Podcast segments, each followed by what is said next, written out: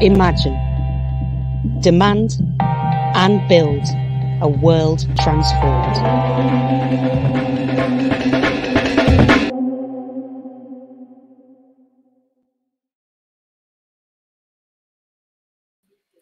Hi everyone, uh, welcome to today's session of The World Transformed, which is on colonialisms and the global policing of dissent.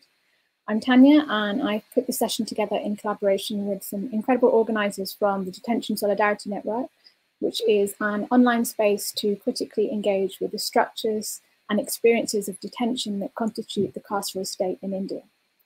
We're honoured and excited to have an array of inspiring speakers with us today, joining us from India, Kenya, South Africa, Taiwan, and the UK. Before I introduce our speakers, I just need to read out a few announcements. So first of all, we want everyone to feel welcome in these spaces and for everyone's voices to be heard. So please bear this in mind when engaging with the chat or comment boxes during the session.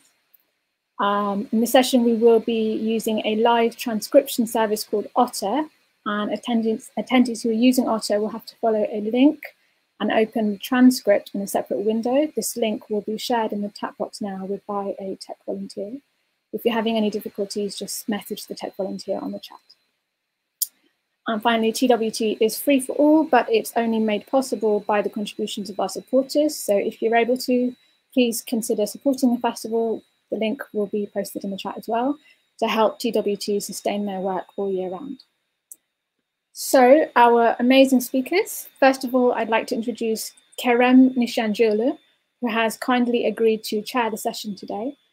Kerem is a lecturer in international relations at SOAS and an organizer with the Preventing Prevent campaign.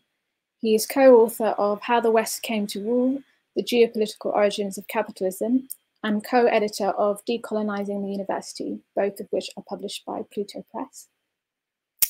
We also have Shalini Gera, who is a lawyer practicing in the Chhattisgarh High Court and uh, who works mainly in the field of safeguarding the rights of indigenous communities in central India. We have Gacheke, who's the coordinator of the Mathare Social Justice Center in Nairobi, Kenya. We have S'bu Zikode from South Africa, who is the founding president of Abahlali baseMjondolo, which is a grassroots democratic social movement of shack dwellers. We have Radha D'Souza, who is a lawyer, social activist, and author of What's Wrong with Rights, also published by Pluto Press, and who works with the campaign against criminalising communities in the UK. Uh, last but not least, we have Brian Hioe, who is a writer, translator, activist, and DJ uh, based in Taiwan. He's a founding editor of New Bloom magazine and a member of the Lausan Collective in Hong Kong. So um, I'm going to hand over to you now, Kerem. Thank you, Tanya, uh, for the introduction, and thanks all of you for um, attending this session. Um, as mentioned, I'll be chairing this discussion, but I'm also going to just give a brief introduction into the thematic um, emphasis on counterterrorism in reference to the UK context specifically. Um, so some of you may have seen this week um, in the news that various Tory politicians have been using the term extremist or extremism to describe the Extinction Rebellion protesters in London. Um, now, I don't think there's anything especially new, new with the state trying to criminalize protest and dissent. But I think maybe what's notable about our current moment is how much that criminalization is couched in the language of counterterrorism. The campaign group NetPol have been fighting against this for years and fighting against the use of the term extremism or domestic extremism to refer to um, protests, to delegitimize protests, but also to criminalize protests. And we saw how this criminalization um, played out in seemingly unprecedented ways a couple of years ago. So in 2017, um, a group of activists who would later become dubbed the Stansted 15 successfully blocked a mass deportation charter flight at Stansted Airport, preventing the deportation of around 60 migrants. They were charged and in 2018 convicted with a terrorist offence, specifically um, the disruption of services at an aerodrome. Now, the maximum sentence for this offence is life imprisonment. And thankfully, the Stansted 15 um, avoided that sentence and were instead given fines and community service.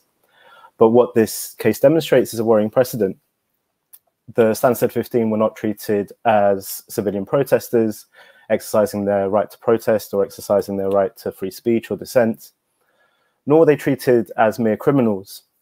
They were instead treated as terrorists. That is to say, they were treated as enemies of the state and enemies of the nation. Now, it might be tempting to see this case and also um, the case of XR as exceptional or perhaps even absurd, some sort of misuse of the law.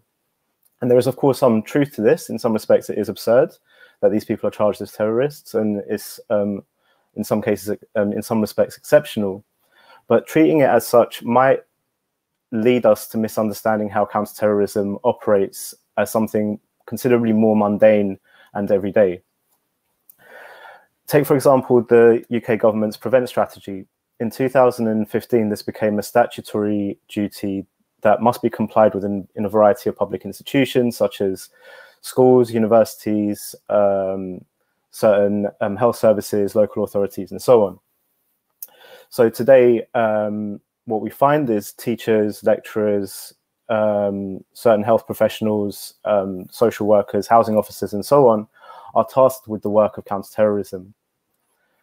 What is more, Prevent is not even strictly speaking concerned with acts of terror, nor is it concerned with criminal acts. That's not the target of Prevent. Instead, Prevent is supposed to identify individuals at risk of becoming extremists and then intervening with the radicalization measures to prevent them becoming more extreme or prevent them eventually committing violent acts. So with the prevent strategy, what we see is how counterterrorism is becoming increasingly concerned with surveilling and policing non-criminal or pre-criminal spaces, acts and behaviors, and encouraging, moreover, civilians to do that policing and surveillance. Um, just a couple of examples of behaviors or acts that at various moments has been um, indicated by the prevent strategy as being at risk of extremism, opposition to the 2003 British invasion of Iraq, support for Palestine, support for cer certain socialist parties or environmentalist campaigns. Um, in terms of behaviors, becoming, say, for example, in a classroom, increasingly withdrawn, becoming, for example, increasingly animated, entering into new friendship groups or social groups. All of these have been at various points suggested by the prevent strategy to demonstrate behaviors that might indicate you're at risk of becoming radicalized or extreme. So today we're witnessing the proliferation of counterterrorism into not only spaces of dissent, but also into the everyday, into the very fabric of our lives. And so this demonstrates that counterterrorism is not just concerned with exceptional or isolated moments of violence. Instead, it forms a much more mundane and prevalent articulation and reproduction of state power, control, and authority. And so when we see it like this, counterterrorism becomes something maybe a bit more familiar to all of us and something that um, might be a, a, shared or common concern, something that we might not necessarily be able to turn away from or opt out of. Now, all of this has a much longer history that connects our present to Britain's colonial past, and it also has a much wider international set of connections in global counterinsurgency policing. And the speakers on this panel will help us get a better understanding of these geographical and historical connections. And so it's to these, um, to our panelists that we now turn. And first up is Shalini, who is calling in from India. So over to you, Shalini. Hi, uh, thanks, Kerem. Uh, am I audible? Can you hear me? Well, at least I hope I am. Um, I think one of the most the oft repeated phrase about the times we're living in India today is that uh, we're living in a state of emergency. Uh, it's a very banal statement, but there can't be a truer statement than this right now. What do we mean by the, statement that we are living in an emergency? Basically, that um, the executive is all powerful and the other arms of the government seem to have collapsed. So we are seeing a complete crumbling of institutions, whether it is the judiciary, whether it is the media, whether it is investigative agencies, uh, the central investigative investigation agencies, which were supposed to be autonomous, the various autonomous universities. Um, they have all really collapsed, and we have an all-powerful executive, and combined with that, a very vindictive and a very vengeful executive. Um, Therefore, we are seeing uh, the imposition of a large number of uh, anti-terror laws, um, preventive detention laws, um, used against all kinds of dissenters, however, um, what should I say, however commonplace they might be. So even um, the status of fear in the population is very high. People are generally scared to criticize the government in any form. Um, and even uh, very, very um, common activities like signing for petition is something that it now requires political courage to do. Um, and I'm going to just give some examples about uh, what kind of dissent activities, or I won't even call them dissent activities. This is just a regular, simple expression of political opinion. And these kinds of expressions of political opinions are now being criminalized, and not only just criminalized in ordinary criminal laws, but really draconian laws of draconian and antiquated laws like sedition law is being uh, applied on them. Preventive detention laws are being applied and yes, uh, the anti-terror laws are being uh, imposed on people. Um, so, for instance, we have an example. Um, uh, some of you might know that uh, last year um, we had a, is the citizenship law was being amended, and there were widespread opposition to that amendment. A 19-year-old college student, Amulya, she goes on a stage and um, wants to say that the citizenship law should not be on the basis of religion and just says something as banal as long live Pakistan. Pakistan is a neighboring country. We are not at war with it. It's a friendly country. And just the statement gets the sedition law imposed on her and she spends six months in jail. And the National Investigation Agency wants to investigate her case. Um, the Fridays for Future, a group that is supported by Greta Thunberg. Um, it's, a, it's, it's a group that engages with students. And uh, uh, recently we've had an amendment to an environmental law, the Environment uh, Impact Anal Analysis Law, uh, which dilutes many of the environmental procedure, uh, processes. So there was again some opposition to it amongst the environmental circles. Fridays for Future, this group starts an online petition and people can go there and just click on a button to send an email to the Environment Ministry. This group and the website and the website host of this group gets an anti-terror law slapped against them because this act of sending a petition to the environment minister is held to be a terrorist activity. And then, of course, you have the case of Kashmir, a state uh, where um, which has recently lost its statehood last year. And in preparation for that, the entire state, the entire state was clamped down, and uh, um, uh, people, uh, normal activity was stopped. Uh, it, the lockdown that we're experiencing now in post-COVID times was actually happening there much in uh, much before this. And even now, after a year, we have people still in house detention. And not just people, we have the ex-CM, the ex-chief minister of the state, who has spent more than a year in house detention because, again, it is too dangerous to let her out because she might stoke public opinion against the act that the center has done. What is this act that the center is doing? What is the political project that is happening? It is what we call the Hindutva project, which is the project of imposing a hegemony of Hindu ideas, a, a certain kind of Hindu ideas, a majoritarianism, uh, a majoritarian Hindu uh, form of uh, Hinduism, on the rest of the population.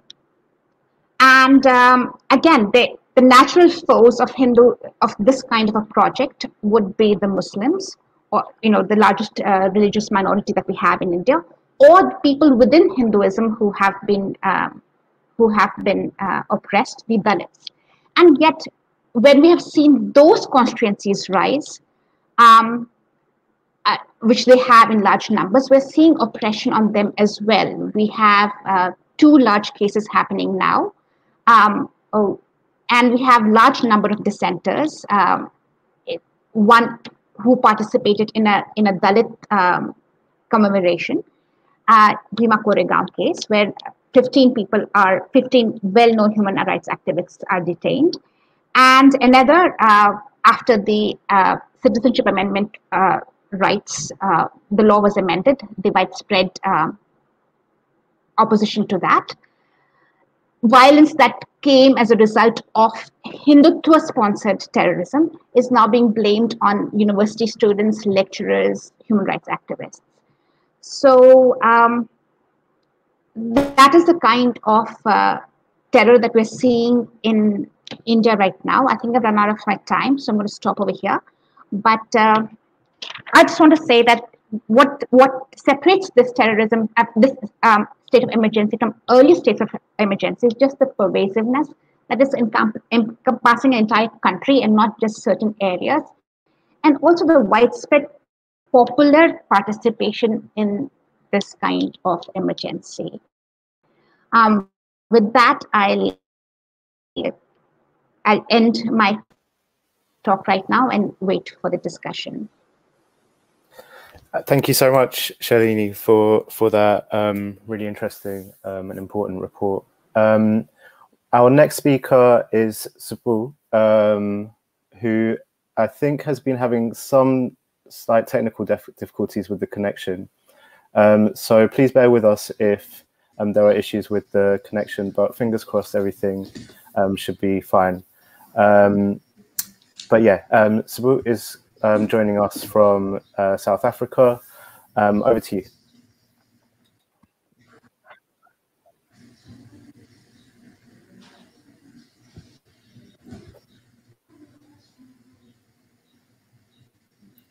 S'bu, um, can you hear us?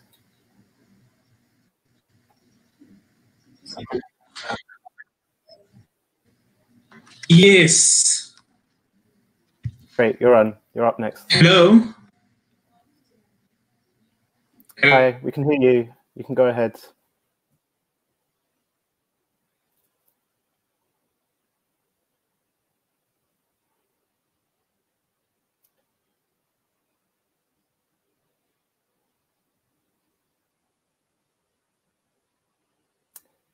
Okay, um, I think we may have lost um, S'bu. Um, in that case, we can move on to another speaker and see if hopefully we can fix the technical issue, and then we can bring S'bu back into the um, into the um, conversation.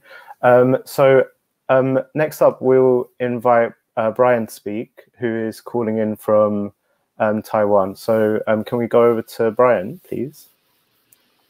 Hi, everybody. over to you. Hi, everybody. Hope you can hear me. So yeah, I mean, primarily I will discuss China and Hong Kong today, uh, national security in these two contexts. So what national security has come up uh, frequently in the past few years, actually just as a kind of longer phenomenon, is a way to crack down on political dissent, but particularly regarding the fear of so quote unquote separatism. In Hong Kong, this is the claim that activists are interested in breaking away from China, that they are working in collusion with foreign forces uh, to undermine the integrity of the nation as a whole. And this oftentimes takes the, the claim that people are trying to engineer quote unquote color revolutions, uh, attempting to subvert the state, and so on. Uh, this has also taken the form, particularly in Western China, in the region of Xinjiang, of interning thought to be over 1 million Uyghurs in detention camps. And this is, uh, these camps are officially for the purposes of re-education, quote unquote. Uh, but this is claimed also to be in the name of national security.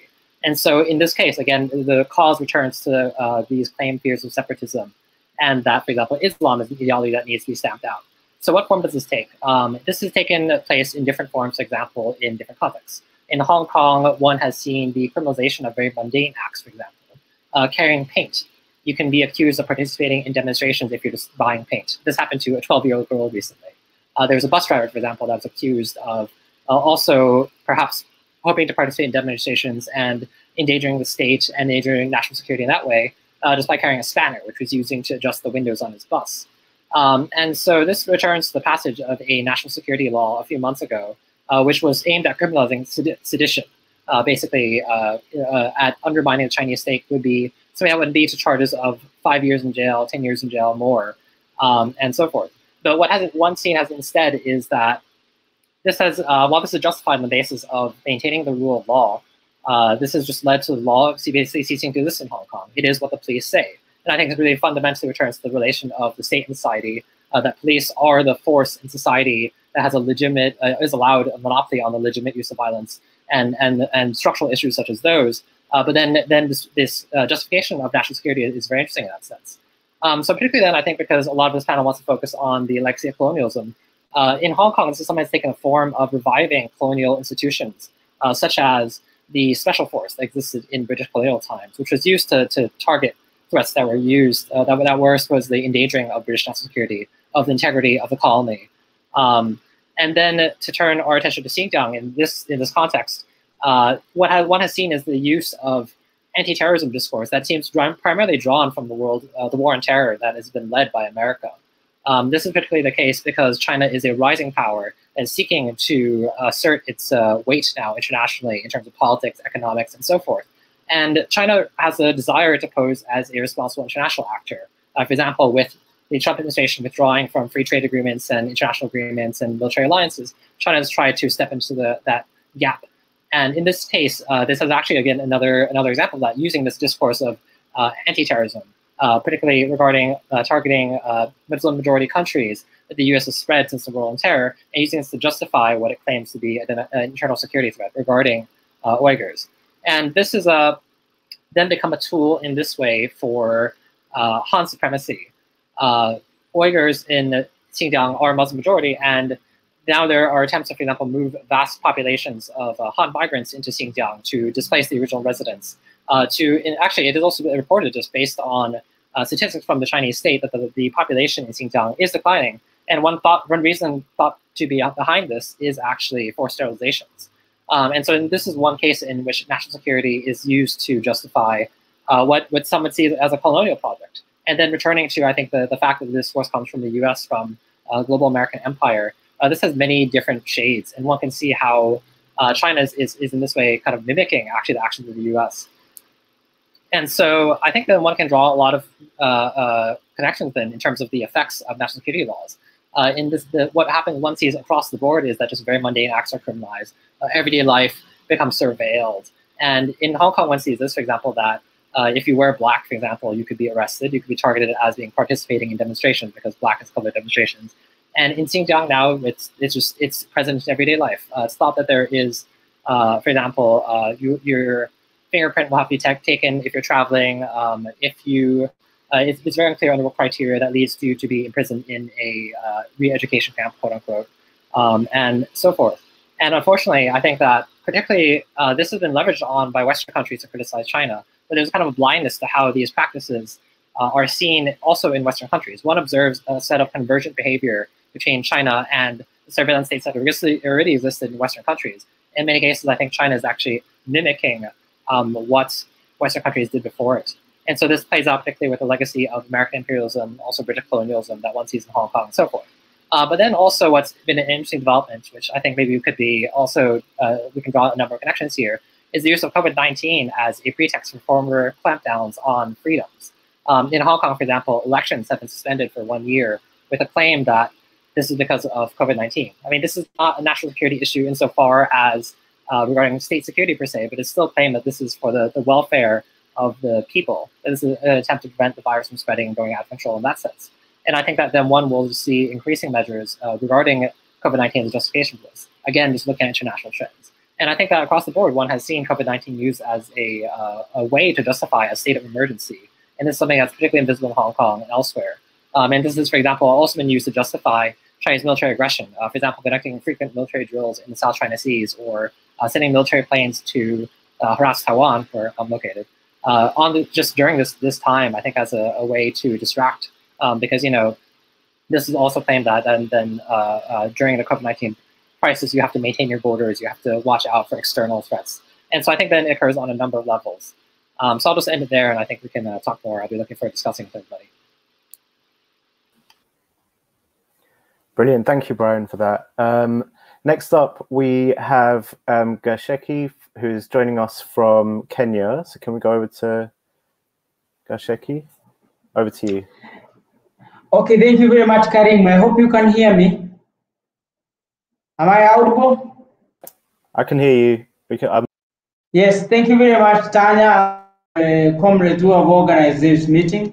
It's very inspiring, especially connecting us, especially during this uh, COVID-19 crisis uh, the challenge that we are facing here in Kenya and especially you know the history of Kenya is a former British colony. Kenya was uh, was colonized by the British, uh, and as you know, as India, and as Karima said, uh, our historical connection with the police violence or terror, or, or how the state are using um, terrorism to, to, to contain and criminalize uh, legitimate protest. So as you know, Kenya has a deep history with the, in the relationship with the former British imperialism and uh, through settlement here in Kenya, uh, colonial settlement, uh, the, the neo-colonial state Kenya was created. And for many years, we have never moved away from that. Uh, from in 1963, you know, it was a flag independent. Then we had a dictatorship of Jomo Kenyatta. Then after that, we had a dictatorship of uh, Daniel Toroitich arap Moi, where there was a lot of torture, uh, police state, uh, criminalization of the political movement. So that is the history where we are coming from. Uh, it roots from the British imperialism and a colonial settlement in Kenya. And in 19 uh, early 50s, there was a Mau Mau struggle. You know how, how the British did with the, the Mau Mau. Uh, they crushed that movement through military and uh, and and and, uh, and torture. So that is our history, where we, we locate the history of the police violence in Kenya. And recently, you know, uh, Kenya is bordering Somalia. Uh, Somalia has been a big problem uh, where issue of terrorism. U.S. U.S. government and, and, and UK they have been involved a lot in training Kenyan uh, soldiers and uh, security agencies in Kenya on issue of terrorism. Recently, there was a, a, a report that was exposed in the Mirror uh, newspaper about uh, the training that has been happening here in Kenya with the Kenya security agencies. And these security agencies, in the last uh, almost uh, 10 years since we started having problem with the terrorism, they have been involved in cases of enforced disappearance, torture, police killing, and extrajudicial killing that we have been documenting for um, for for many years. Uh, it has been very difficult in Kenya because uh, the nature of the state is very violent and it's borrowed from the history of the colonial past. So we have been trying to organize in Kenya through social justice movement, the same way comrades from South Africa maybe they are doing with the dwellers, or India, how people are struggling, as Shelina has said, uh, with the protest. So we've been struggling here in Kenya to try and build a democratic state, but it has been very difficult because of the complacent relationship with uh, these big powers, especially the US and UK in terms of uh, security training. And some of these security training police officers, they are used to do criminal acts against ordinary people. And that's what Mathare Social Justice Center and many other social justice centers that have been documenting in the last uh, few days in the last um, uh, uh, few years, and we have been doing a protest and marches uh, to condemn this as a way of building a mass movement against this neo-colonial state violence. So our challenge has been, it has been very difficult to organize, especially when you're being criminalized by state. many times our protests are, are broken up, people are arrested, detained, Am I still there, Karim? Hello? Yeah, we, can hear, we can hear you. You can hear me? Yep, yep. Yeah, we can hear yeah, you. So,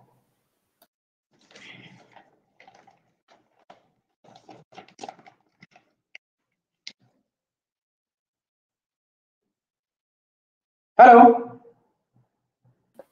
We can hear you. We can hear you. Uh, can you hear us? If you could, um, you can. If you can carry on because we can hear you. Okay, or maybe not. I think it may have just disconnected. Um, it looks like it may have uh, disconnected just now. Um, we can give it a couple of seconds. Um, just I'm still there. So I'm saying that, that uh, in 1990, uh, we had a new liberal policies that were introduced by IMF and World Bank. So millions of young people left the rural areas to come to the city. Came to the city, there was no job. So we have informal settlement. 70% of the of, of uh, population in Nairobi city, they live in a in shack dwellers, in informal settlement, where there's no water, there's no health care, there's no housing. So these, these informal settlements, they have been a major problem of systematic police killing, police brutality, uh, enforced disappearance. Like recently, we have a number of cases where people have disappeared with no trace. We have a lot of uh, cases of the uh, illegal detention. Many of the people are being detained illegally. So uh, the, the, the, the neoliberal policy that was imposed by IMF and World Bank in 1990 created a huge population of young people who have no job. So what's happening now is, uh, is uh, the state, because it has failed to produce, provide them with a job or an employment, what the, the state is doing is to criminalize them. So anytime people are, are, are any anytime people are, are, are organizing, they are criminalized. So we have been documenting these cases of extrajudicial killing, and we have organized social justice center in Nairobi. We have 16 social justice center that are, are organizing around this issue of extrajudicial killing and enforced disappearance. Uh, what I can say, I'm very happy that we are connecting together, even uh, different social movements, so that we can unify our struggle and see how also uh, during this COVID-19 crisis, we can build a movement that can fight against this violence that are affecting our people. And it is a struggle for a democratic change. It is a struggle to build a social justice state that can provide people with health care, water, food, and housing. This is our struggle, and we will help us to connect with other struggle in the world as is happening in South Africa, India, and everywhere, so that at least we can share tactics, struggles all over and uh, amplify our voices. Uh, I really appreciate very greatly, and I'm very sorry for my problem with the internet. And um, thank you, Gacheke, for that um, for that talk. And um, you absolutely do not have to apologise um, for for internet connections, um, as as much as it's sort of like I guess like one of the one of the good things about the current situation is that we're able to connect online in this way. But at the same time, the sort of like unevenness in connection might also be a reflection of some of the global unevenness and hierarchies in terms of distribution of um, material materials and infrastructures and so on as well. Um, so yeah, no, no need to apologize, and it was great hearing from you. Um, next up, we've got um, S'bu. Um, I just want to note again also that um, that there may be technical issues, but hopefully you can hear us and we can hear you, S'bu. I think you're you're muted. If you can unmute, yeah. Oh, back to mute. You're, you're currently muted.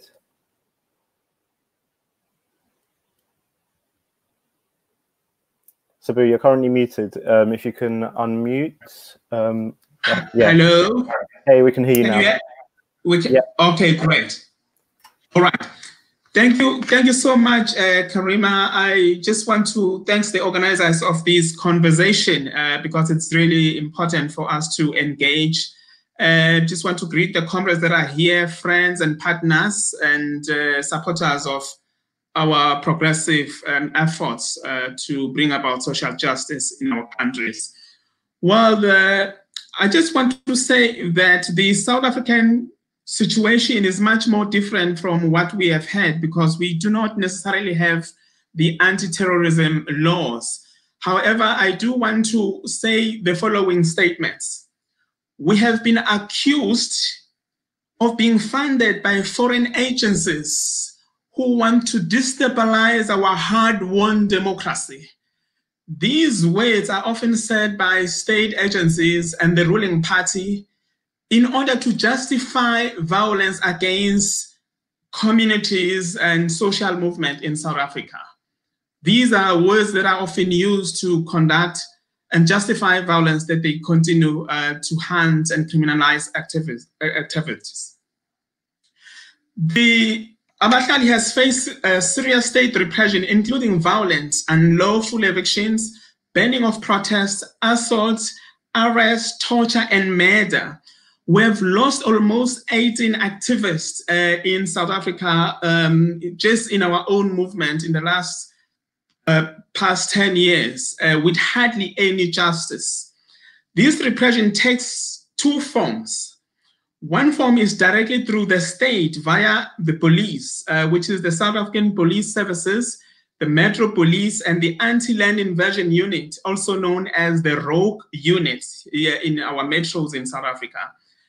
The other informal, the, the, the, the, the other form is informal one, uh, where the party thugs, particularly the ruling party thugs, that is hitmen, assassins, or izinkabi, are using violence uh, all, all forms of violence in order to, in order to kill um, our comrades uh, during the course of our struggles.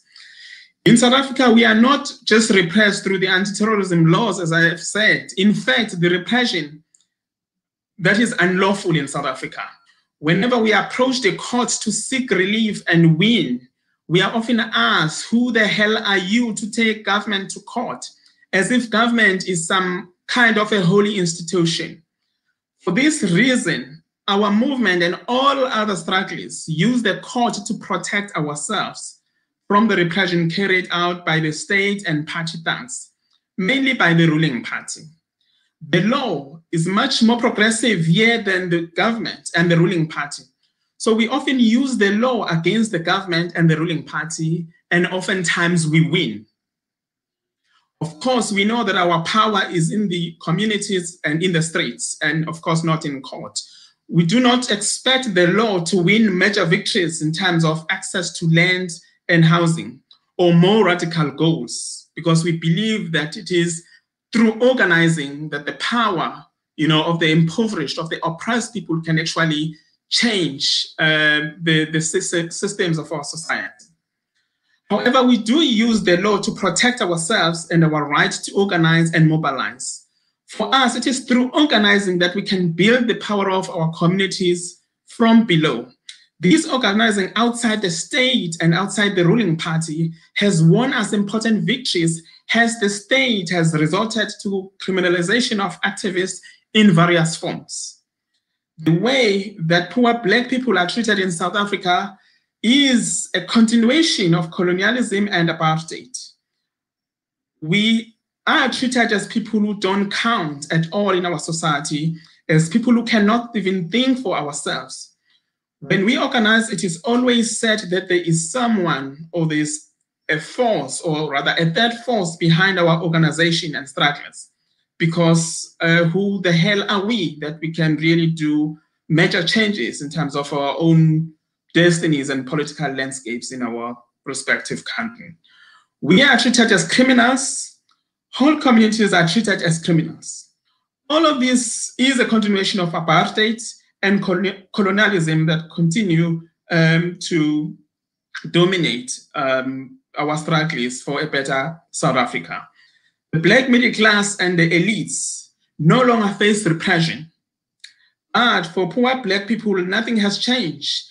The state is no longer working for the people, but against the poor Black people in order to align itself with the global capital that puts money before human needs. So, with those uh, words, comrades, I do want to make a call that we do need a strong international solidarity in order for us to counter colonialism and global policing of dissent that tends to undermine all the efforts that have been made uh, through struggles uh, in the whole uh, global uh, communities. So I want to invite you, comrades, that there is a need for us to engage in an international solidarity. It is key for us to actually change uh, the situation that we are all facing. I want to thank you. Brilliant, Saburi. Thank you um, so much for that. Um, uh, most definitely uh, worth the wait. Um, uh, next up, we have Radha, who, if um, I'm not mistaken, is calling from the UK. Um, over to you, Radha. Radha's going to have a a bit more time to speak, just to cover, like maybe I guess a couple of different facets for the purpose of this panel in terms of contextualizing some of the discussion. so over to you, Radha. Oh, thank you. Uh, I want to first thank uh, the World Transform for putting this panel together and for inviting me to be on this panel. Uh, I think we are living through times when the spaces for critical and socially engaged thinking is shrinking everywhere. So I really value platforms like this where we can think through some of the issues that matter to us. And I also want to commend this the organizers for giving time to consider the big picture. Because I think most of the time we have become very accustomed to or trained to just look at the trees and not look at the forest. And while trees are important, the forest and its ecosystems are equally important to understand if we wish to navigate difficult terrain, which is what we are being challenged to do these days. So within the time that I have, what I'm what I think I might do is just to flag up some basic propositions or make some basic statements uh, uh, that gives a historical overview of anti-terrorism laws and policing of dissent uh, from colonial perspectives. And uh, I won't have time to expand on these things or explain it, but perhaps some of those things can be picked up in the Q&A that will follow. So I want to just uh, begin by first flagging up that criminalization of dissent and marginalized communities is not something new. This has happened throughout history. And throughout history, people who have rebelled against injustices, people who have challenged wealth and power and marginalization have always been, you know, punished, tortured, hanged. This is this is part of our human history. Uh, this and sometimes when we forget this, we tend to start believing in some of the promises that the systems of power and wealth uh, hold out for us. And I think it's important to put our activities in perspective in that sense. The second issue I want to flag up is that uh, the techniques of repression have always changed throughout history in different periods of history in under slavery under feudalism these techniques have changed and so under capitalism and capitalist modernity introduces some new techniques of policing dissent. And it's those techniques that we are we need to focus on. And every time there have been changes in the character of capitalism the character of policing and dissent have also changed to match that. So any changes in the way in which policing happens is also a signal that there is something else changing in the wider society, in the economy, in the political economy, or the global order. Now, one of the most important and central changes that comes with the modern state, which was established with the rise of capitalism in European countries, is the establishment of a new kind of state, a new kind of state that has two institutions that are the backbone or the pillar of the state. One is a professional policing uh, uh, organization, and that includes armed forces. So, professional policing and professional bureaucracies. So, these two institutions, their full time job is to police and to manage societies. This had never happened before. And it's important to flag up that. And without a police and without a, a, a bureaucracy, there is no modern state as we know it. Now, why this is important for our purposes today is that national security then becomes an invisible arm of the state because it's part of the state apparatus, but we don't see it. Nowadays, of course, we talk about the deep state because we all understand, you know, much more now about the ways in which the state operates.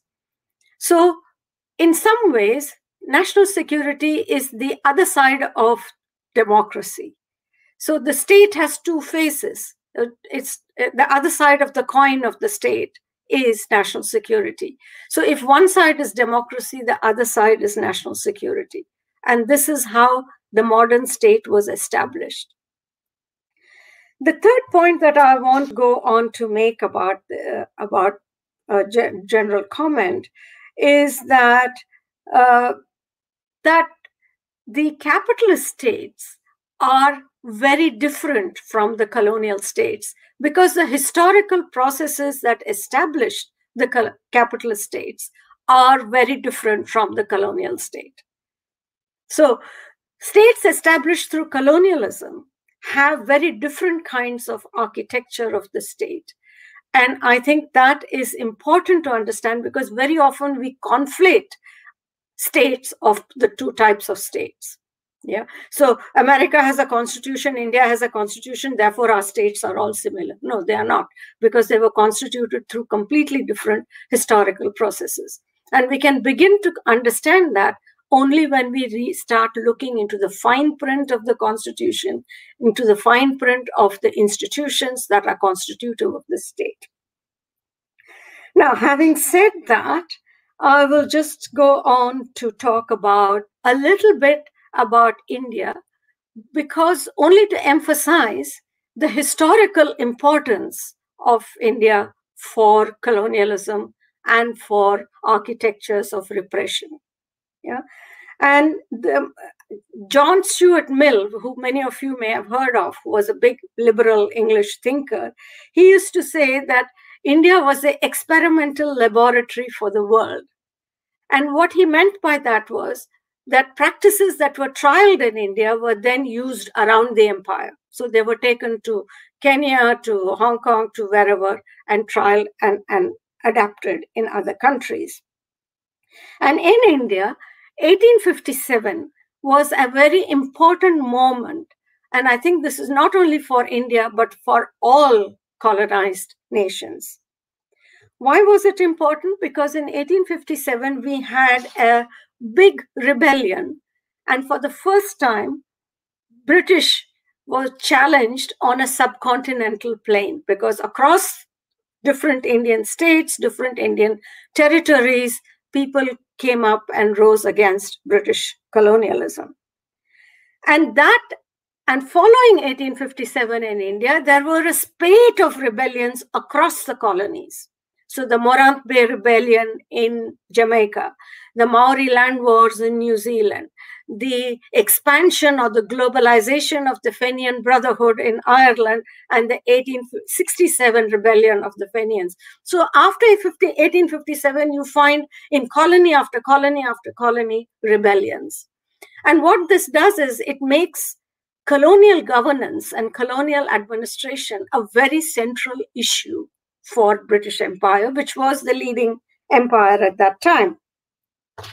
And so the British start start establishing, and this is the time, and that's why it's so important, uh, techniques of colonial governance. Yeah, and start establishing a, another kind of state, a colonial state, which is got where it has a professional bureaucracy and at some levels with a lot of natives so-called involved in it but it also begins to establish a state based on securitization. So in a way a securitized state in the colonies begins with the first attempts to suppress anti-colonial movements and that history is important. And the way kind of states that are established are very different from the states that were established in europe.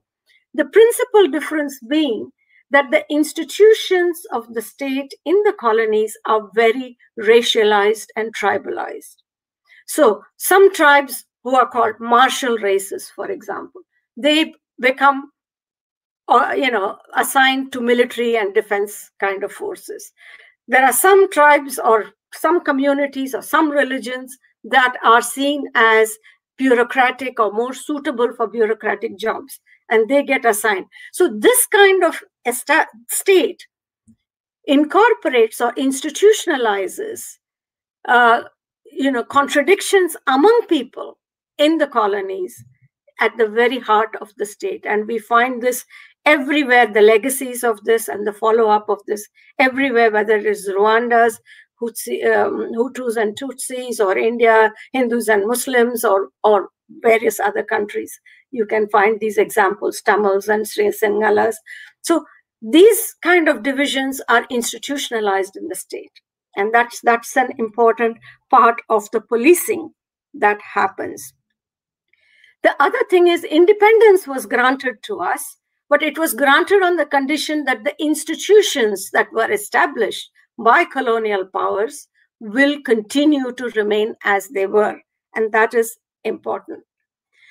Coming now to, I have uh, not much time, so I'll just fast forward this.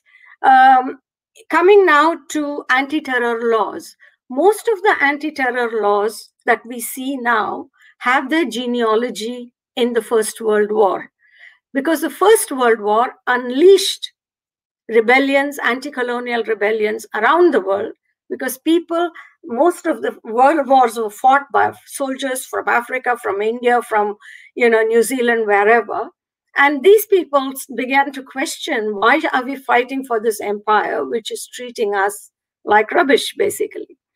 And so the rebellions that came out of that and the policing systems that were introduced that are still the template, if you like, for our anti-colonial laws today.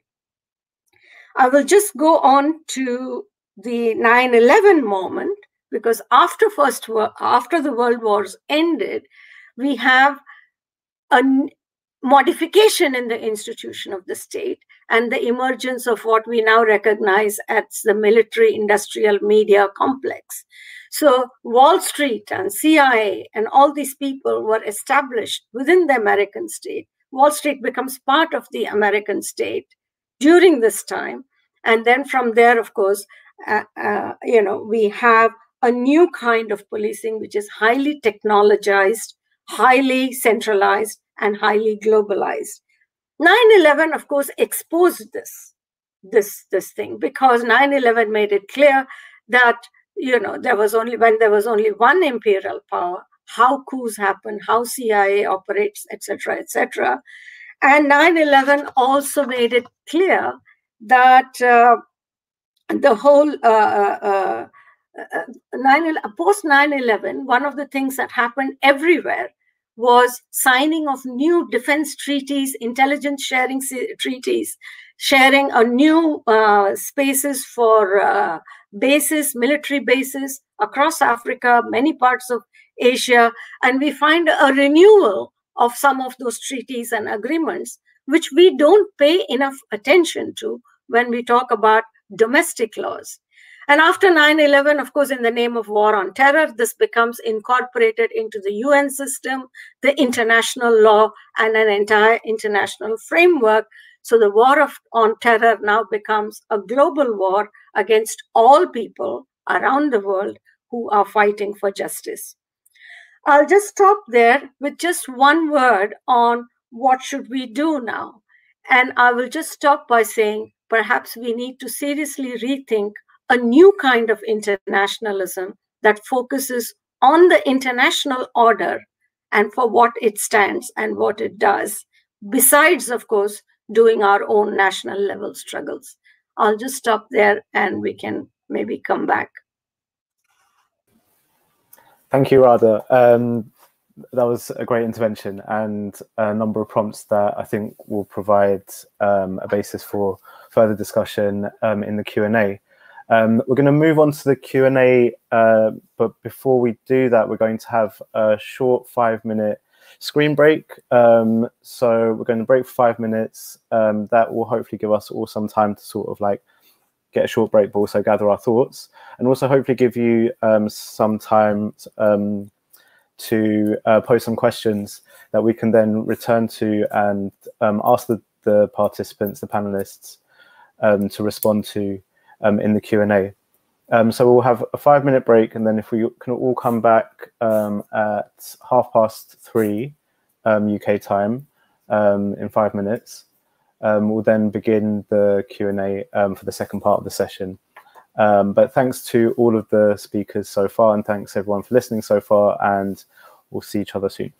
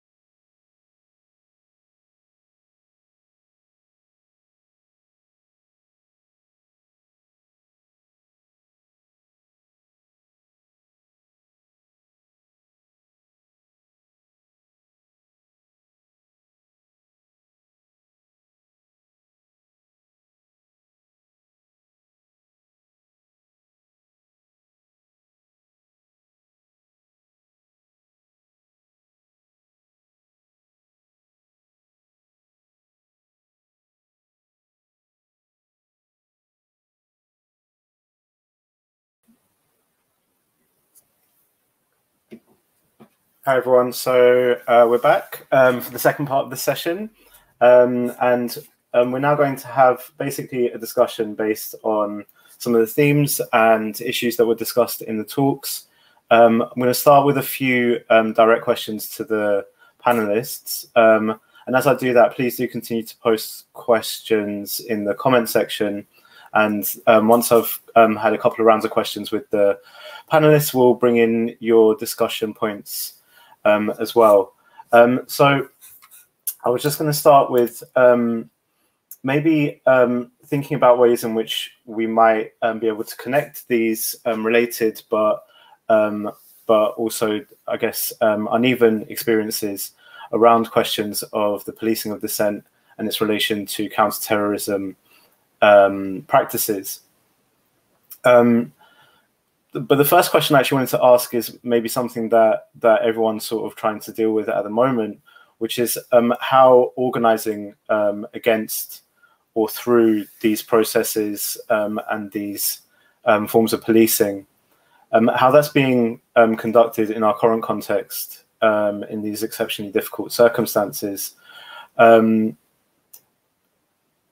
so that includes, I guess, our current moment in, ter in terms of COVID, um, but also, like, um, I guess, more broadly speaking, the very difficult circumstances um, of organizing in a context of such repression, um, surveillance, and state violence, and so on. Uh, one thing in particular that we might want to interrogate is how activists not only maintain um, the um, their organizational capacity, but also their, I guess, um, emotional and physical capacity to, to organize against um, police brutality, um, counterterrorism, and so on. Um, so that's a question um, I want to first invite um, S'bu to respond to. So how, how have you, how, how, how have your, how has your organization been organizing in these firstly difficult circumstances of repression, but also the uh, exceptional circumstances supposedly exceptional circumstances of, of COVID? Uh, yes, th thanks, Kerem. Um, I hope I, I hope you can hear me. I can hear you. Yeah. Can you hear? Yeah, we can hear you. Yeah. Perfect. Yes. Um, that's that's not an easy question, I must say. Um, but to answer you in short, I would say uh, we have learned so much from a quote from Frantz Fanon, uh, who once said, each generation must discover its mission, fulfill it, or betray it. If the movements, grassroots activists, have not discovered their mission, it is highly unlikely that one can begin to engage on that question. So we need to commit ourselves to social change. By commitment, I really mean it, because there's a heavy price that we have paid in order to um, engage on that question. So we have been organizing and we are organizing because we have a very clear vision and mission. And part of that is to say, um, I mean, we there was a point where we reached out a stage where we said it's a do or die. Uh, because it's not just about us as a current generation, it is about our children, it is about our future, and therefore we ought to be doing something uh, without fear. So that's what Abahlali have been doing. But to get it right, we got to organize on the ground where we are with what we have, with what we can within our reach. Before we can actually talk about the international solidarity and connection, we need to build a strong foundation in our neighborhood, beginning with our families and our, our neighborhood. And once we build that strong foundation, then we can actually expand in terms of organizing. Thank you. Um, I think maybe, in fact, um, one thing that's interesting about the COVID moment, when um, depending on the national context you're in and the nature of any kind of lockdown, is that for some of us, um, it's thrown us into greater proximity with our immediate communities and neighbours and offered new opportunities for organising. Um, and I wonder if there's something in that. Um, but I also wanted to bring in um, Shalini on this question on how on the challenges of organising in um, repressive contexts, but also um, in in the current situation, and how um, how have you been tackling those those challenges? Um, hi, can you hear me? Yeah. Yeah. Okay. Um, Yeah, I think the biggest problem of these repressive uh, ages is really that of organizing because every time you start becoming successful in your organizing, you're going to be swatted down like a fly. And uh, this is something I was referring to, but I, I don't know, I think I got cut at that time. Uh, was that we've seen two times in the past where there have been really wide upsurges against the regime, this repressive regime, and it's it's come from marginalized communities, and they've been really successful. Um, two years ago, uh, some of the marginalized communities, we call them Dalits, they are the um, um, people lower in the castes. Um, they had a very, very successful mobilization um, around the 1st of January 2018, two years ago, um, where they really, uh, they had 35,000 people congregate at a spot, take a pledge um, against this repressive government and said, we are not going to support it. We are pledging by the constitution and we will overthrow this. Immediately, the um, um, private group, militaries supported by the state uh, attacked them. There was violence. And in the violence that followed, uh, the people who were held responsible were, in fact, the victims of the violence. These oppressed communities, that were held uh, responsible for it. And we're still continuing to see human rights activists um, arrested on the charges of this conspiracy. Um, and then again, we had uh, last year uh, the religious minorities. They came together, and again was a very successful movement, very successful organizing by lots and lots of people around the country. And the same thing happened that they were again beaten back by these uh, by people very well documented people supported by the regime uh, violence ensued and again it was it was religious minorities which were held responsible for the violence and again now we have like 20 academicians, lecturers, prof- university professors, uh, university students in jail as culprits for this violence. So it is a big deal. It's it's it's really really uh, imperative that we keep organizing against these regimes. But each successive wave of this organizing is met back by a very very forceful. Um, um, uh, you know recounter and i think the only way out of it is really international solidarity because unless we all stand up for each other in these across these boundaries we're all going to just kind of crumble and die in isolation um, so for me um, you know education, alerting, awareness of what's happening in every other country is really important. And coming up with strategies collectively is going to be very key for what's going on.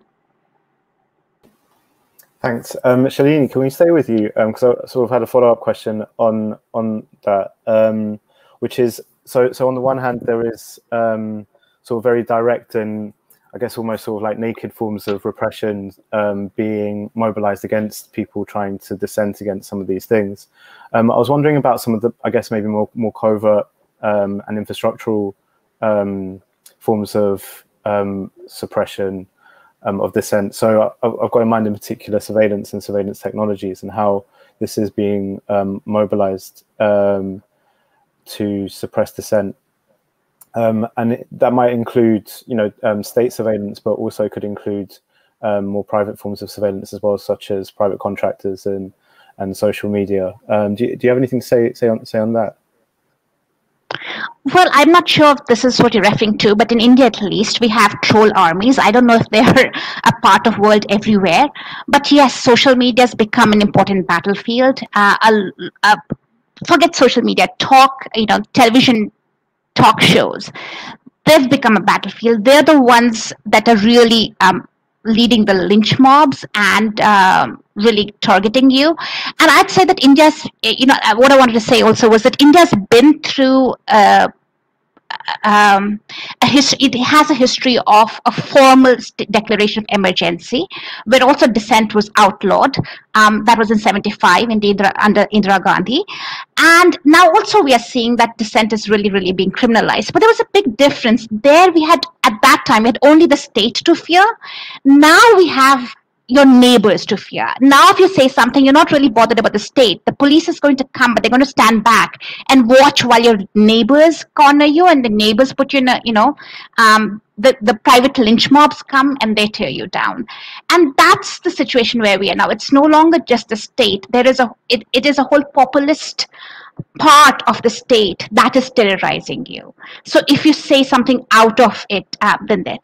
Surveillance is a big part of it in fact um, as you probably know um, uh, you know what we have a lot of data tapping um, phone tapping, and I myself have been a victim of uh, the Pegasus scam, where we realized that uh, through WhatsApp our phones were being monitored. Um, so that's something we live with on an everyday basis. Um, and uh, there are private means of uh, surveillance and there are large scale surveillance uh, in terms of you know your id cards the biometric id card that we all have now the aadhaar card. And even the schemes the government is putting out over there they, the databases are all coalescing. And they need all your private information. And what what's the security? There there are no data privacy laws. There is no data security. So where is this data going and how is this being used? The big questions we grapple with.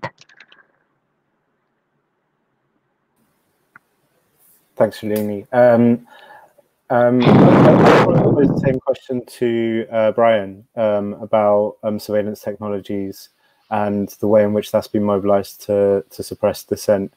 Um, Brian? Yeah. Can you hear me? Yeah, that's right. Um, so I think particularly with the advancement of surveillance technologies, then our tactics as activists just need to become more sophisticated, and that can be complex. Uh, it requires a steep learning curve sometimes. Um, for example, you know, algorithms are much more advanced now in terms of identifying people. So we just need to get used to, for example, covering up faces, uh, identification marks such as tattoos and, and that kind of thing. Um, and I think what's then particularly salient to uh, international exchanges such as this between activists and organizers is that the same technologies circulate um, between countries. Major countries such as the US and China are exporters of technology, of surveillance technology. Uh, you see the proliferation of the same apps globally. And so the dangers faced by people in one context can be applied to another. And the tactics developed by one uh, people in one context then can be also used in other contexts. And so, for example, now um, with activists in Hong Kong and elsewhere, there's the need to use Telegram and, and things like that um, to develop strategies for what happens when, let's say, someone in a group gets arrested and then that, that group is compromised. And then this can be applied to other contexts uh, that you know other other places in the world also are using Telegram as a way for secure communications, um, and in that respect. Um, but and and just the, the, I think the danger is then that uh, it's it's almost like an arms race. I think between us and the state uh, or, or policing regimes around the world. Um, they learn from each other, and we need to learn from each other. Um, they develop new technologies or use new technologies in, in different ways, and we also need to come up with with that.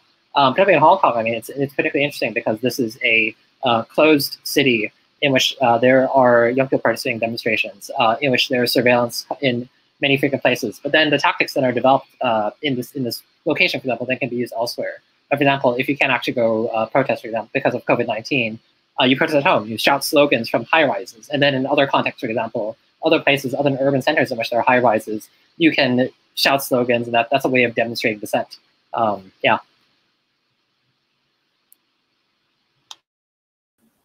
Great, thank you. Um, another thing that we heard um, a couple of times um, during the during the talks was situating some of the contemporary policing uh, practices um, and uh, counterinsurgency or counter-terror practices in various different contexts in, um, in, in situating that in a colonial history.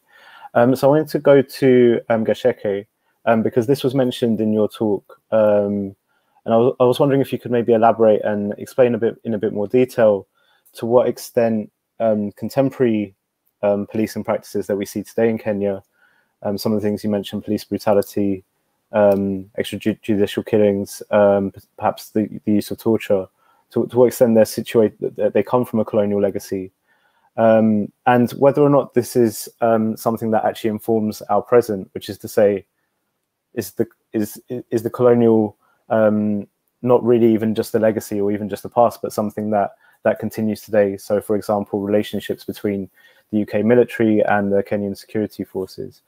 Um, so, so yeah, what the what what kind of connections are there between contemporary practices and um, colonial practices? But I think we may have lost Gacheke. Um, but I think this question is not uh, just just applicable to solely the the Kenyan context. So um, uh, I was wondering um, maybe if we can go to uh, Radha, because I think this is something that you mentioned as well when you were um, talking about the, the formation of the, the colonial state.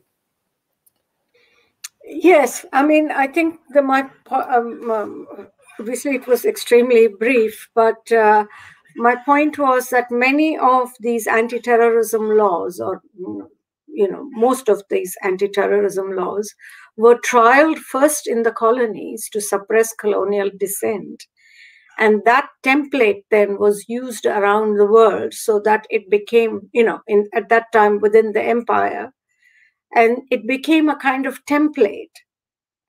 And my point was also that you know, for example, I was going, uh, you know, after World War One, when there was a big, massive wave of colonial, anti-colonial movements around the world, that is when the Defense of India rules for the first time introduced anti-terrorism laws as we understand it today in India, which was then exported around the world. If you compare the anti-terrorism laws that were used in Ireland, in India, in Kenya, you know, you find that there is a similarity. Subsequent states have just continued that and, and have improvised and changed. And I guess the point to understand here is the template is still provided by not by our states, but by the imperial powers. Now, of course, it comes in the name of international law, but the template still comes from somewhere else. And that is important to understand. The UN, for example, adopted you know, the anti-terrorism laws, which were then signed up by all the countries without questions. In the same way, and now we are supposed to be independent. Earlier, we could say we were colonized, etc. But we are doing exactly the same things.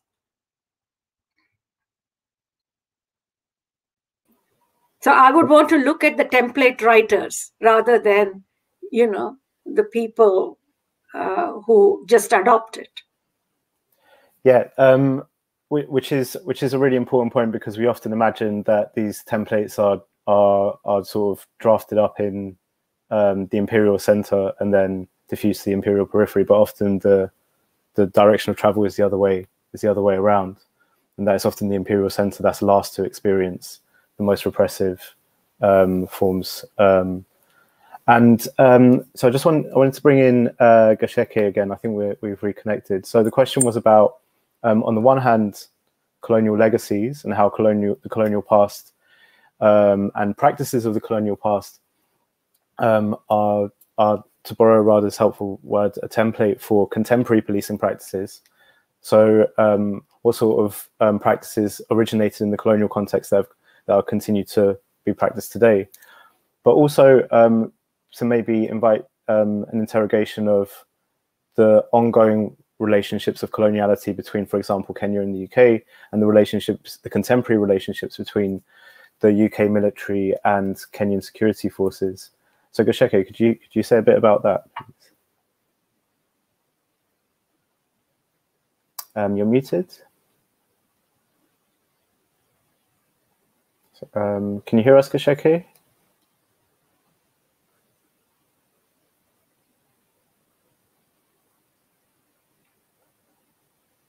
Um, I'm not sure if we have a connection, um, in which case, um, while we try to see if we can reconnect with um, Gacheke, um, we can move on maybe to a um, different question. Um, this may be an opportunity to bring in questions from um, the the audience, um, if we have them.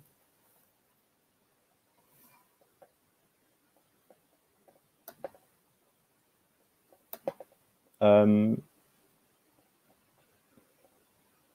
okay.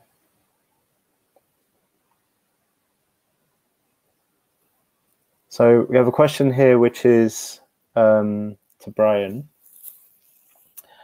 Um, so Brian, um, there was a point made about China mirroring American imperialism and using British colonial institutions. Can you speak more about exactly what techniques are being used? Absolutely. Um, so this occurs on a number of levels. Uh, for example, now in Hong Kong, in uh, during the past set of protests in the past year, there's still instances of tear gas being tear gas canisters are being found imported from the UK, which of course used to own Hong Kong as a colony. Um, you also have cases of, for example, British uh, police officers that were there during authoritarian times, or still there, or part of the current police force, uh, despite the fact that Hong Kong is now been handed over to China, and are responsible for carrying out violent acts against protesters. Um, they're often commanding positions. But then, for example, more structurally speaking, you have uh, recently, with the passage of the National Security Law earlier this year, the revival of something resembling the British Special Force, which is more or less an intelligence agency uh, under counterinsurgency auspices to crack down on dissent, to uh, investigate, and with special powers to do so. And so these kind of policing practices, dating back from original colonial times, have found a revival then in the present. Uh, in the present, uh, before the start of COVID, for example, there were also uh, an attempt to ban the wearing of masks because again, uh, protesters were wearing masks to prevent from being identified by surveillance technologies. And this was a revival of a British era law, a law that was still in the books from that period. And the kind of legal structure of uh, the Hong Kong government is still shaped uh, very much by British institutions. And this has been used as a means to prevent electoral attempts at resistance, uh, attempts to run politi- activists as politicians in, in elections, or to fight it out in the courts and, and that sort of thing. Um, regarding American imperialism, and uh, uh, institutions, Chinese institutions. For example, as I mentioned, with the Trump administration withdrawing from international agreements and military alliances and that kind of thing, China has attempted to, to pose itself as an alternative, as being a responsible partner that is defending free trade, for example, in a way that America is not. Um, and and just and in that way trying to fill in the role that America uh, occupied as, as the current dominant power, whereas China is a rising power. And this has also involved trying to create uh, alternative institutions, for example, to American-dominated ones, to the World Bank, to the IMF, and, that sort of thing, through, for example, the Asian Infrastructure Investment Bank, through One Belt, One Road, uh, and so forth. And so, in trying to in trying to build uh, uh alternatives and creating uh, almost like a, a, attempt to mimic the successful tactics of America um, after the post-war period, how successful this will be remains to be seen. And I think this is particularly a point of inter-imperial conflict now. But I think even going back to the previous point about um, how kind of techniques uh, go from the center to the peripheries in that sense. Uh, one could even see this as, uh, for, for example, China learning from China, uh, from uh, China learning from America, the previously dominant imperial power, as it attempts to kind of take that position.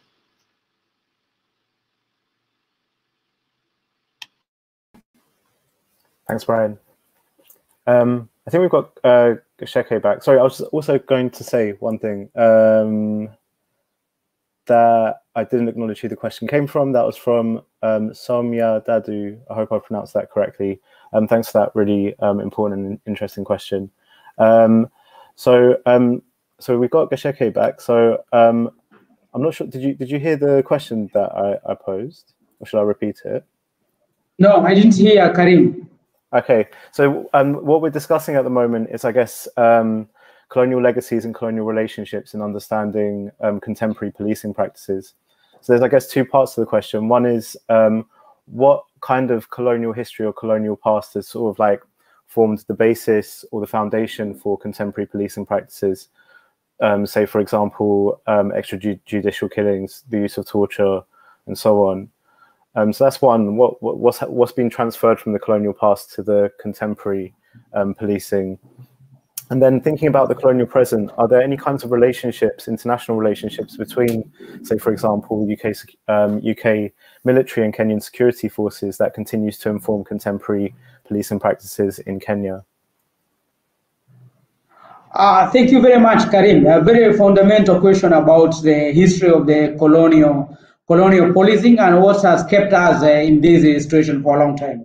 And uh, Professor Land has really shared this uh, how the, the security structure was uh, constructed. Yeah, so powerful about the securitization, uh, ethnicization, that tribalization, uh, and, uh, and, uh, and, um, racialization, racialized that in hierarchy. That's so powerful because that's what what was borrowed from the the colonial the colonial structure. As you know, what happened in Mau Mau? Mau Mau were tortured they were repressed by the British colonial army.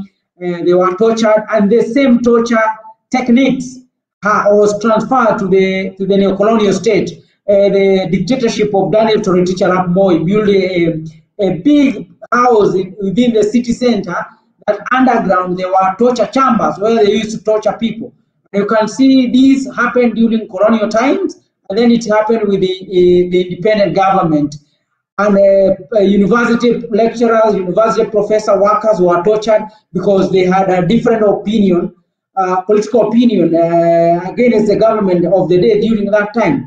So what I can say that uh, these colonial tactics of repressing people, delegit delegitimizing people's uh, views, was used by the by the by the independent government. And I think Professor Lada really spoken powerfully about this. I don't have to explain it. Beyond that, on how the, the state were constructed, borrowing from our former colonial masters. Nothing changed. Uh, the same uh, instrument of violence remained the same. The same uh, test against the people, looking the people as criminal. It has remained permanent that way, destroying uh, people institution like trade unions, assassination. It, it, it, the same way the colonial policing were happening is what happened in the in the in the independent. So in the era where we have, and I think the professor maybe he needed to explain because I didn't understand very well when he say there there's a difference between a capitalist state and a colonial state that I didn't understand very clearly. But the challenge is that now we are facing now is that uh, the tools of oppression, the tools of uh, surveillance, the tools of torture, that has been used by US US government in terms of following up about uh, fight against terrorism, even when there is uh, Afghanistan where they, they kill prisoners and kill people in the same way that uh, currently our, our security agencies are using.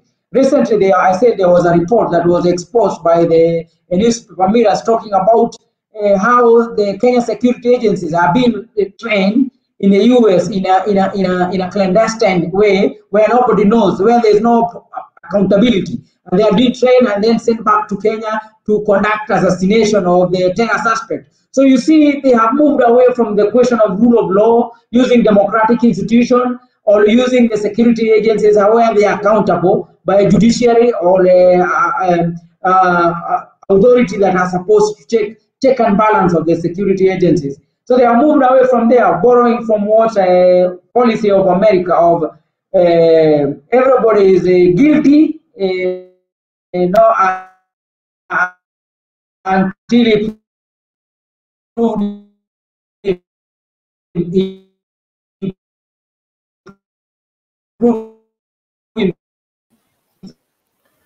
innocent. To a problem, political problem, they, they took a military solution to Somalia. So we are still there for a long time now, eh, almost now 10 years, we are still there. Is a big problem. Now this terrorism question has remained permanently coming again and again and again. And majority of the, of the people from Somalia origin have been criminalized. And every time they are told they are terrorists. So you see, this problem is with us. And the same thing, we have a problem with ethnic, ethnic questions, as the professor talked about. The state was constructed in a way that tension was created, as happened in Rwanda, Tutsi, and Hutu. In the same way with Kenya, we have a huge tribe like Kikuyu who fought against the British, and no, every day there is a war. The issue of land is a big, big, big problem. So we have a major tension, but but what I can say, as, a, as it happened even before, uh, our comrades also from India inspired a lot of uh, Mau movement in Kenya. People like uh, Pio Gama Pinto, Makhan Singh, all these were people came from the India. They were brought up to work uh, labor to build a, railway, to build a British railway. But they joined and they organized a trade union that helped to, to spark a, a, a, movement, a peaceful movement for democratic change. So what I can say as a comrade from South Africa said about international solidarity, we need to connect ourselves, to connect our struggle so that we can build international solidarity and amplify our struggle and our voices from different uh, area in different uh, region and geography. As you said also, our history is connected. The history of violence, the history of uh, oppression is connected. Thank you, Gacheke. Um, we've got a question here from Sam Ivy um, for S'bu. Um, the question is, um, so can we bring in S'bu, please? Um, the question is, in South Africa, the state has used restrictions on gatherings of people in order to repress and heavily police protests. do we think that the police will ever relinquish their newly sanctioned force?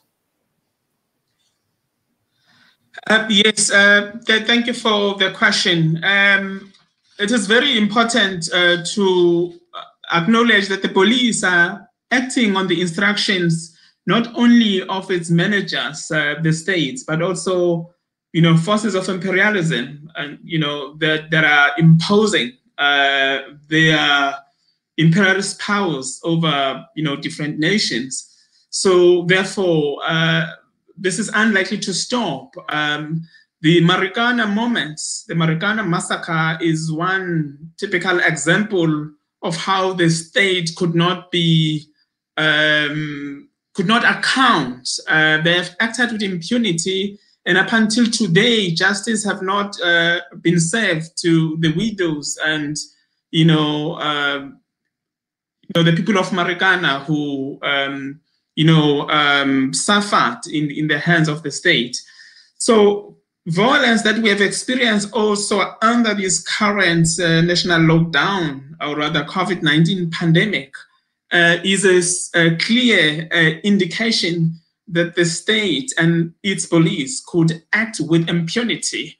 So I am afraid that uh, we still have a long way uh, to go in order to hold them accountable, despite South Africa having this Regulation of Gatherings Act uh, that favors, um, you know, the freedom of, you know, association, uh, you know, freedom of expression, you know, but still, um, so it's a difficult situation when we have a, a good law that is supposed to be protecting you, but at the same time, because somehow the state acts as if they are above the law. Um, we've seen this. They have acted number of times in a manner that indicates, demonstrates that they are actually law unto themselves. Uh, so you find them becoming this monster that cannot be held accountable for, for um, its, its, its action, which is why we need to organize across societies, across borders, um, so that we can actually reach out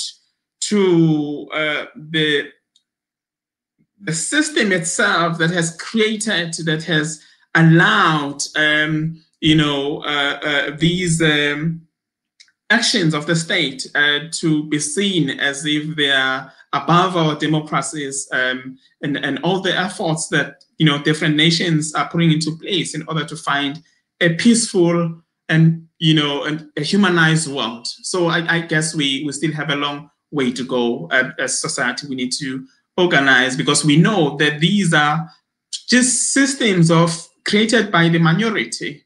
Uh, so these guys are smart enough to fool the whole world that they can be law unto themselves. So yes, uh, hence we need to uh, move fast in order to find uh, you know international solidarity. Thank you. Um, it, the term um, international solidarity has been mentioned a few times in the discussion or a suggestion for um, new or um, revival of old forms of internationalism um, in resisting these things. Um, that's a question I want to come back to eventually, but um, may, maybe in, in a bit, because I want to ask a bit more and press on a bit more about or draw out some of the connections that some of the speakers have already identified. I think Gacheke, at one point you, you asked the question and posed a question to to Radha about um, understanding the spe specificity of the colonial state. And I wonder if there's uh, maybe the possibility of interrogating that a bit more for understanding um, maybe colonialism or the use of coloniality as a frame to understand um, internal forms of repression, not, not simply um, international uh, connections. Um, so um, we've already heard um, raised and discussed, um, and something that many people are aware of, um, which is the Indian state's repression and occupation of Kashmir. Um, but um, other Indian um, regions have also been subject to various brutal counter-insurgency campaigns, such as, say, Punjab, which borders with Pakistan, and Assam, which borders with China. how have these border regions been laboratories or been sites for the making of these sorts of templates, rather that you mentioned, for anti-terror laws and, and state violence, um, including things um, that we've been discussing, such as torture, disappearances, extrajudicial ki killings. Um, is internal colonialism maybe a useful frame for understanding um, this? So yeah, um, so a question to Radha about uh, border regions as sites or laboratories for the making of these sorts of templates, and is this internal colonialism? Well, whether, what is internal and external? I mean, internal and external starts to make sense if you take the state as an institution to be an autonomous and independent institution. Then the internal becomes what is happening within India or within Kenya or wherever. And the external mm-hmm. is, you know, whatever is happening outside of that state. But that kind of state centeredness is something that is not working for a number of reasons partly because of globalization, post war era, the integration of economies, and so on and so forth. And it had stopped working even during the empire. Now, you mentioned about India. India is a very, very interesting case because under the British Empire, there were six kind categories, administrative categories. Yeah, there was the settler colonies, there was the you know, mother state, protectorates, etc. And India was a separate administrative uh, category because India's role was always seen as a sub-empire of the British Empire. So India was the base from where world wars were fought, the Middle Eastern wars were fought, the African wars were fought. So the Indian soldiers were the ones that were sent all around the world to fight these wars. India has always played that role. So on independence, it didn't really do away with the internal structures of disempowerment of regions, of communities that had been established during the empire. So Assam was always a problem. Nagaland was always a problem. These things have continued from colonial times. And the Indian central government, I should say, because again, there are huge issues about between you know the center and the state because the central government and its constitution is very much modeled on the 1935 act which was a colonial act sedition laws were very much came down from the colonial times you know what was offenses against the state a whole chapter was introduced into the criminal legal system by the colonial state it continues so the structures have not changed much and because under the British Empire, India was always the, the by not India, the central government in India was always the pivot for oppressing other nationalities around. That has continued. So Naga fights go back to, you know, the resistance goes back before independence. I don't know if that uh, makes sense, but you know what I'm saying is that India's you should see India's place in the empire in order to be able to understand how what is happening so-called within India now is a colonial, uh, you know, continuation of the same patterns. And it's the federal government that is being protected by international, you know, system. So what happens in the state? Nobody's bothered. What happens in Kashmir? What is, forget about Kashmir. Look at the labor laws now. We have introduced 12 hour working day, 72 hour week, working week. Nobody in the world is interested in that because the state governments are doing it, not the federal government. So that tension needs to be understood in order to be able to understand how these legacies continue. I'll just stop there. That's that's really helpful. Um, um, I, I think there's a prompt to to maybe bring everyone into the discussion so we can have a sort of more collective discussion around, um, I guess some of the the um, like diving into some of the more detail in terms of organizing against um, these forms of repression and organizing against um, these various forms of policing, counterinsurgency, and so on. Um, I think we've got enough time to do this, but I wanted to invite contributions to discuss this question of internationalism and maybe go into some more detail of what kinds of work we could do to build these um, international connections, international coalitions of resistance against um, both um, domestic forms of um, policing and repression, but also the more globalized forms and global connections in terms of um, policing and counterinsurgency and counterterrorism. So how can, so um, in very practical terms or as practical as possible, um, how do you think we can better support support each other? How do you think we can build these international coalitions of resistance? Um, and indeed, like um, to direct it towards um, our audience, how can our, our, audience and our listeners um, perhaps support your movements? Um, I should choose someone to answer that. Um, Sh Shalini, can um, we'll, we'll, go to you. Do you have an answer to this question? Um, I don't have a very good blueprint to this. I don't think anybody does. But uh, definitely, I think uh, coming from India and a time when nationalism is at its peak, um, I think even people who are working in India, I mean, I'm directing this at us only, um, we get very defensive about international friends. We're always, um, we're always uh, accused. Have I lost you? Okay. We're always accused of uh, bringing in, and we're always accused of being anti-national and having foreign influences. And many times we see our movements, our organizations are actually trying to shy away from internationalism. And I think that time is past and we really have to embrace internationalism and go there as international coalitions.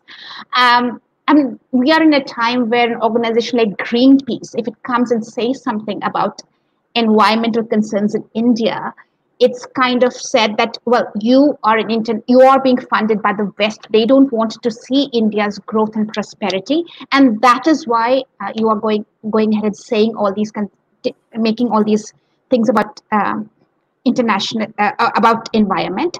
And many organizations don't have the wherewithal to deal with this kind of attacks. And they really i have seen that happening that uh, we tend to say, no, no, we're very national. We don't have any international support. We are like what we are. And I think somewhere we have to shrug off that defensiveness and actually embrace internationalism and take help. And it can happen through maybe, uh, I know I've worked in a trade union and we've actually benefited from having international trade unions come and help us in our struggle.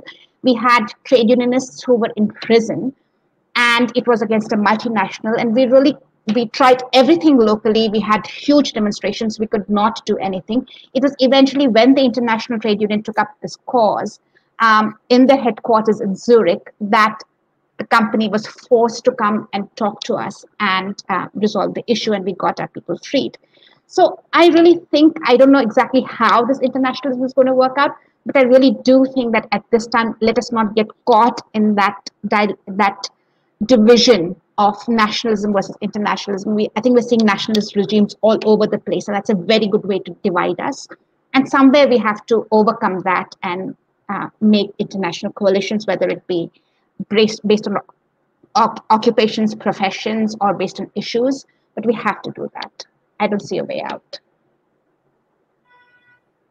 Hi, can I say something, uh, Kerem? Go for it, go on. I think I'm very inspired by, and especially S'bu in South Africa. We want more to learn about how shack dwellers have been uh, struggling with the, the violence of apartheid. We really read about them, about you, and the great work that you have done. And I'm very happy to meet you here because uh, uh, we have a lot to learn from South Africa. A lot, a lot, a lot to learn.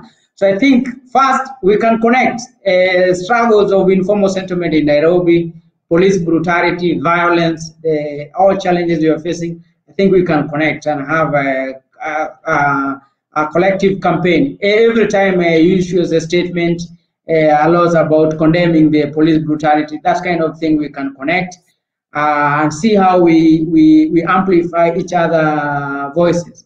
I remember when the Marikana miners uh, were killed, we did a small protest here to South African embassy at that time, if we had known about Shack Dweller and contact, maybe we would have say, told you, hey, we are doing something, let's amplify each other voice. So I, I think we can start in that level.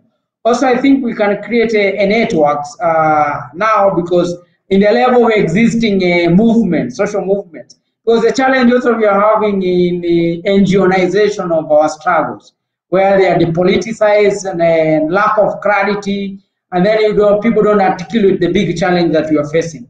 So I think with this, this starting is very important. And I, I hope I was linked up here by Progressive International, uh, Comrade Matt, and I'm sure Tanya know about, about him.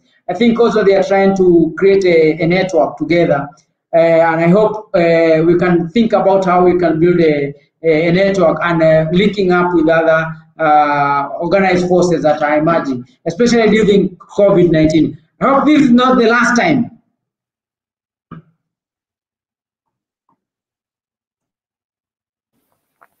Thank you, Gacheke. Um, that would have been the perfect opportunity and invitation to bring S'bu into this uh, conversation and respond um, to both your your your your prompt to talk more about shack dwellers and also talk about international connections. But I've, i fear that we may have lost uh, the connection with S'bu, um, so that's something we can come back to.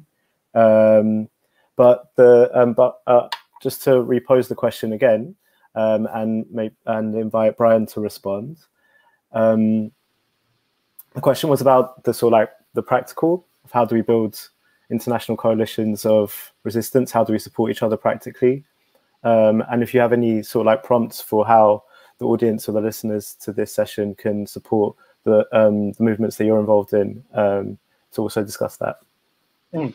So I think particularly a challenge facing, uh, for example, uh, countries that face the threat of China or places uh, such as Hong Kong or Taiwan or Xinjiang or Tibet or Inner Mongolia regarding, for example, uh, attempts to, to forcibly assimilate uh, minority groups or to erode away at democratic freedoms, is that the people there sometimes will just try to appeal to the US, to another imperial power, instead of building solidarity with uh, international social movements and that kind of thing. And so then when you try to do that uh, from a left-wing perspective, people tell you, well, what's the point of this work? Like, why are you doing this? You're just building ties with useless, small, fragmented movements. And so then really, I think a lot of the challenge I think for facing us as a kind of left-wing activists is to show people like why these ties matter, that these aren't ties in which we're using each other for mutual interest, that we can learn each from each other and build uh, uh, alliances to challenge the power structures that exist between the great imperial powers of the world, um, superpowers, and, and so forth, um, to actually, in that sense, actually push for self-determination. And so I think uh, then one can point to, for example, uh, skill sharing. That's one way in which we can learn each other. Learning from tactics, like I mentioned earlier, regarding how to deal with uh, states and surveillance technology and that kind of thing. Um, but I think also another, another, important role is then emotional support. Um, working in these movements uh, actually is just very, very uh, damaging to mental health. Um, it actually is something that actually is, uh, it just wears down at you. And knowing that you have support sometimes, even if it's not a very tangible support, is actually helpful. And then uh, I think then more importantly, then we can also point to larger structural things. Um, for example, Shalini brought up, I think, the 12-hour working days. I mean, there was an interesting campaign between American and Chinese tech workers pointing to the fact that in uh, that Chinese tech workers have a schedule. It's called like the uh, uh, I forget the exact name, but it's from working from 9 a.m. to 9 p.m. six days a week. And so then bringing kind of awareness of this between the two contexts, uh, then maybe this can expand to pointing towards how such conditions exist more than one in industry. And that may be something that could build towards, let's say, an international campaign, shed light on this kind of global uh, issue. I mean, that's just an example that comes off the top of my head. Um, but I think that particularly, I think we have to think about how to build alternative structures to just the powers that exist now, because then those structures are just states. And then how do we out-organize states? That's that's the challenge. And I think that for non-state actors, uh, that's something that we are all struggling to figure out. Uh, thanks, Brian. This might um uh, just to stay with you and um, ask a follow-up question, and this might be a bit of an unfair question because of precisely that difficulty in the struggle of building, um, I guess, autonomous forms of um, counter hegemony, um, revolutionary power, whatever you want to call it. Um, but do you have any sort of like um, you point you pointed to a couple of examples, but um, do, you, do you have any other like practical examples of that sort of working or um, mm-hmm. the, the, the potentials behind that? I think the example that that you raised of like connecting different worker struggles is a really mm-hmm. interesting one, especially because it directs us towards thinking about, among other things, international divisions of labor and the way in which that um, is often used to um, exploit um, workforces. Um, but do you have any other examples of these sorts of international connections that that might be useful to learn from? Absolutely. I mean, I think the issue is then that capitalism is global. Uh, that's that's how it is. Oftentimes, the people that own a company and their workers in some company, they're actually somewhere else. And so then, how do you pressure them? Then it requires uh, actually having workers in, in more than one country mobilizing around an issue, being willing to stand up for, for example, fellow workers in another country because of the fact they face the same conditions and not viewing them as uh, competitors, for example, the same jobs. An example I would think of is, for example, uh, many Chinese workers are employed by Taiwanese companies. Well, then I would like to see then Taiwanese workers standing up for their Chinese counterparts rather than seeing these as people that stole their jobs and, and the factories being located there and so forth. And I think that's that's the thing that the right is very good at leveraging on, particularly at present, with this kind of nationalist movement we're seeing across the world, uh, splitting workers' movements against each other and so forth.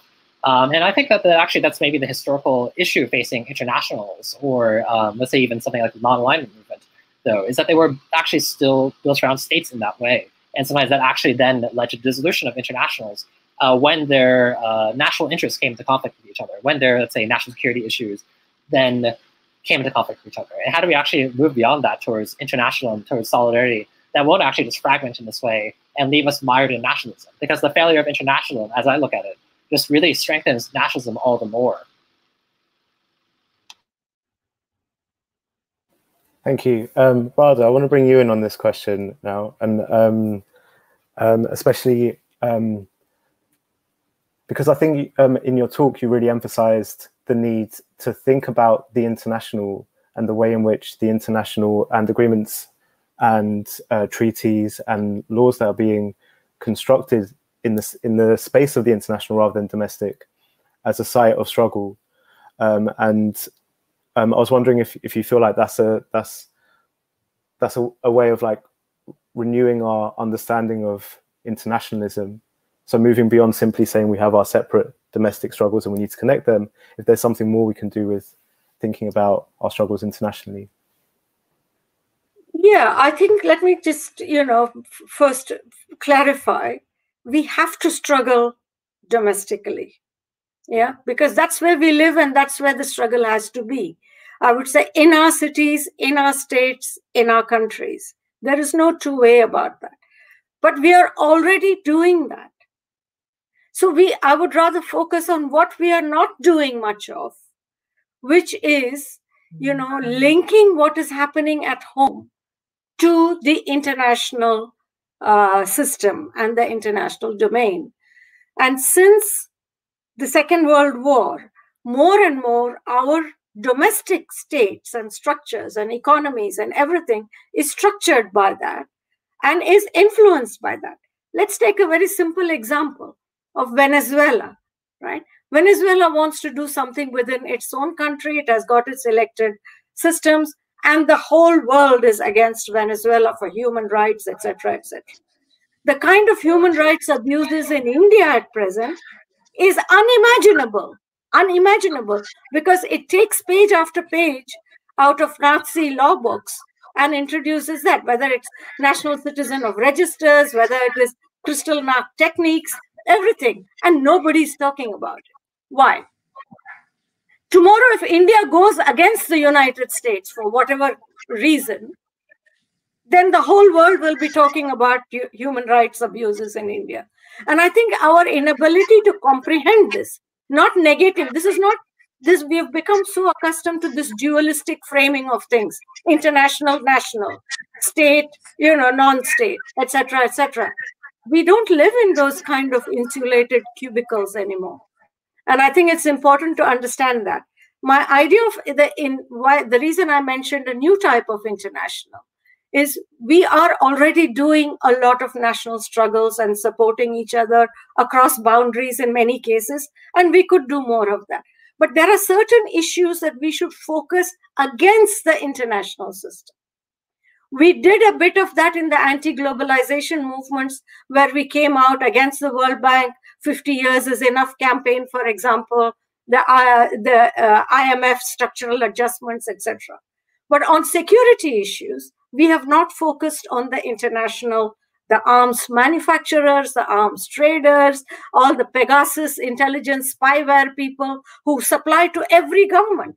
If you look at Pegasus, it's an Israeli company, and Israel only sells it to other states. Now, we have not taken up issues like this on a global platform. I mean, there are bits like, you know, arms trade and, and, and like that, but a lot more of that has to happen uh, extraordinary rendition. Yeah, torture, for example. CIA reinvented torture and legalized it in Guantanamo Bay and in many other places with extraordinary rendition. But we have not seen torture as an international issue. We continue to see it as a state issue. So I think we need to build international platforms on questions like torture, like securitization, like anti-terrorism laws, in the same way or comparable to what we did against World Bank and structural adjustment and things like that. Thank you, Radha. Um, we've got uh, S'bu back. Um, so we're hoping to bring you in on this question of internationalism, um, perhaps taking Gacheke's uh, prompt, um, but also talking about what kind of coalitions we can build and what kind of practices we can introduce into our work to help build these international connections. Uh, thank you. Uh, sorry that I uh, somehow this got disconnected. Uh, I just want to say that capitalism is a global force. Imperialism is also a global force, and there can be no advancements for the working class and the impoverished majority of the world if our struggle is not global one. We must, and we have to build solidarity in humility I mean, a living solidarity in which an injury to one becomes an injury to all. Uh, we have seen how this can best work. Uh, for instance, 10 years ago, when our movement was under attack, there was a protest in London by London Coalition. There was big protest in New York City. There was a big protest in Budapest in Hungary. That on its own really brought about change in the South African um, history of us being marginalized, criminalized, but confined into a dark corner as if we belong nowhere.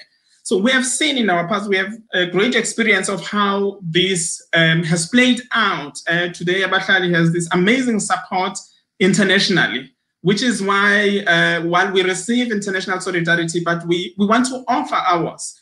Uh, like as we speak, the Philippines comrades are under attack. The, there's a lot of, um, you know, assassination in the Philippines. And on Monday, Abahlali will be, uh, you know, staging a protest here in solidarity with the Philippines. So we need to be very realistic and be practical and be passionate when we are actually talking about, you know, the question of internationalism uh, as well as solidarity. But the point that I want to stress is that without any foundation on the ground, there can be no real internationalism and solidarity. So we need to be realistic about what we can, how we can relate. Otherwise, it becomes an abstract and academic exercise that does not really rendering any support to anyone. So my plea is that let's build our organization at the national or regional level. And then with that um, reality, and then we can connect that globally. So the problem becomes when we want to become suddenly so big when we actually have no foot on the ground. That would be a big mistake. We've seen movements, networks, and so on trying to look big without actually having any substance on the ground. So this is my call to say internationalism and international solidarity is so important, but without us organizing on the ground where we are able, where we are capable within our reach, so that we can build a substance. So we must be honest with what we are capable of and we must also reflect on our weaknesses. But the way to go is to acknowledge that the global force that we are forcing requires us to join at a global level. But then to do that, uh, one, it is important, of course, that we, we, we build a very strong force on, on, on the ground in order to tackle this global monster. It is a global monster, and it can only when the you know the masses of people, the working class, um, are speaking in one voice. How one frames that, then we can relate back to what Dr. Raja was saying um, in terms of how we do advocacy work around conscientizing our communities. So for me, that's the only way to um, we, we, we must act locally um, uh, and build, uh, um, you know, international solidarity. It is it is very important. I think it's only when we can become a threat to this global force that is working against the people. Thank you, S'bu. I think um, we're, we're running out of time, but that was a great note to end it on. Um, it's a shame because I could listen to you all speak for hours. Honestly, this has been um, a, a, a, great session to listen to all of your thoughts and wisdom. Um, Um, I would encourage um, anyone listening or the audience to say thanks to our speakers by maybe just popping a thanks in the comment section. And and yeah, my thanks to the speakers as well. I'm going to hand over to Tanya and Adrija to conclude and wrap up the session. But thanks, everyone. Uh, thank you, everyone. We don't really have anything to say except to thank all of you for coming. It's been really wonderful to listen to you. And as Kerem said, I wish we could listen to you for another two hours. So thank you so much to Kerem, Radha, Brian, Shalini, Gacheke, and S'bu. Um, and uh, quick last few announcements from TWT. Um, if you would like to register for other events, there are actually continuing, I think, for the next three weeks. So there are loads of events going on. There's one event next Friday, which is specifically about um, the uh, growing authoritarianism in India and the resistance from women, women's movement, and student activists to the Modi regime over the last few years. So uh, do jump onto that if you can, uh, and just have a look at the program because there's plenty of other events. Um, and if you enjoyed the session, um, you can support uh, TWT, TWT through the Supporters Network. Uh, finally, please also uh, do follow the Detention Solidarity Network because we're going to um, Samia has been live tweeting this conversation and she's also going to post further resources on everything that our speakers have been talking about and we'll keep in contact with everyone and, um, and, and post about it from the DetSol Twitter. So uh, thank you so, so much for coming. And I hope that we can stay in contact with each other outside of this meeting as well. Bye, everyone. Bye-bye. Thanks. Bye. Bye. Sebo will connect. Looks. View the full TWT 20 program and become a supporter today to help us deliver political education all year round at theworldtransformed.org.